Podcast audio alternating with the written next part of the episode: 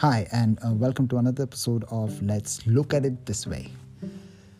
Today, I want to talk about fictional characters and why I hate them.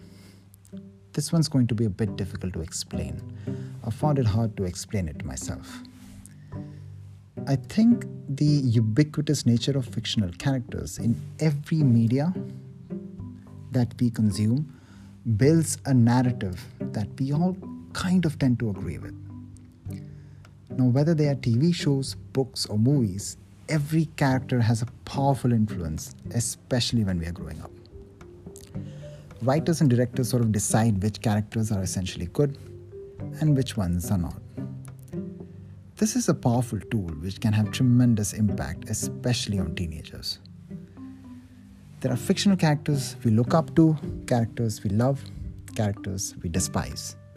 And then, of course, there are characters intentionally woven into stories with the purpose of making them irrelevant.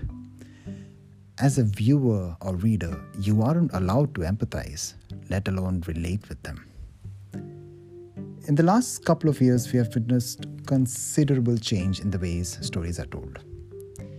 We can see more characters that aren't heterosexual, characters that aren't men, characters that aren't essentially rich or essentially privileged.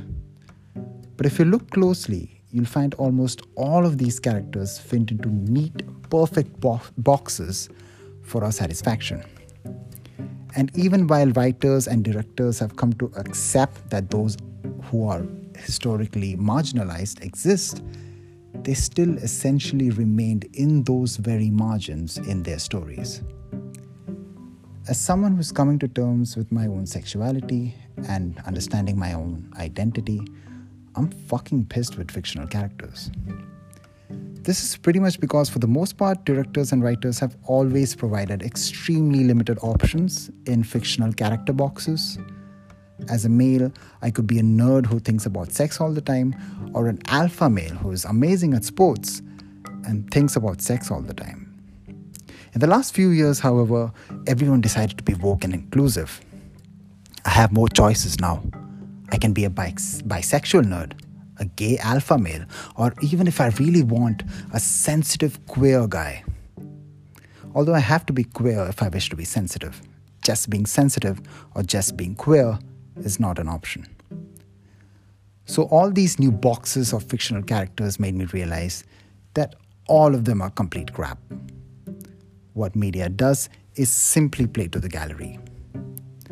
What it really reflects is the inherent desire among all of us to define each other in our heads, fit them into boxes, fit us into boxes. Storytellers are so desperate that they cannot help themselves and invent fictional people and put them in the very same boxes that have made all of us feel claustrophobic. Fictional characters have for the longest time told me that as a male, I'm not normal if I don't desire women. I'm not normal if I don't desire sex. I'm not normal if I don't desire marriage. I'm not normal if I'm not ambitious. And I'm definitely not normal if I don't desire love the way media wants me to. There's a Netflix ad which shows two people of the same sex falling in love while traveling in the Delhi metro every day. It's a two minute ad, but the last 20 seconds shows a heterosexual couple falling in love in the same way. It's almost like heterosexual people fear being left out and excluded, which is as ironical as it gets. Fiction is a space that has always been controlled and dominated by people who will exclude anyone who does not fit in their imaginary worlds with limited character options. They don't just fear nuance, they fear reality. I never really had a fictional character I could relate to. I've had a lot of real ones though, and I'm very grateful for that. Thank you for listening.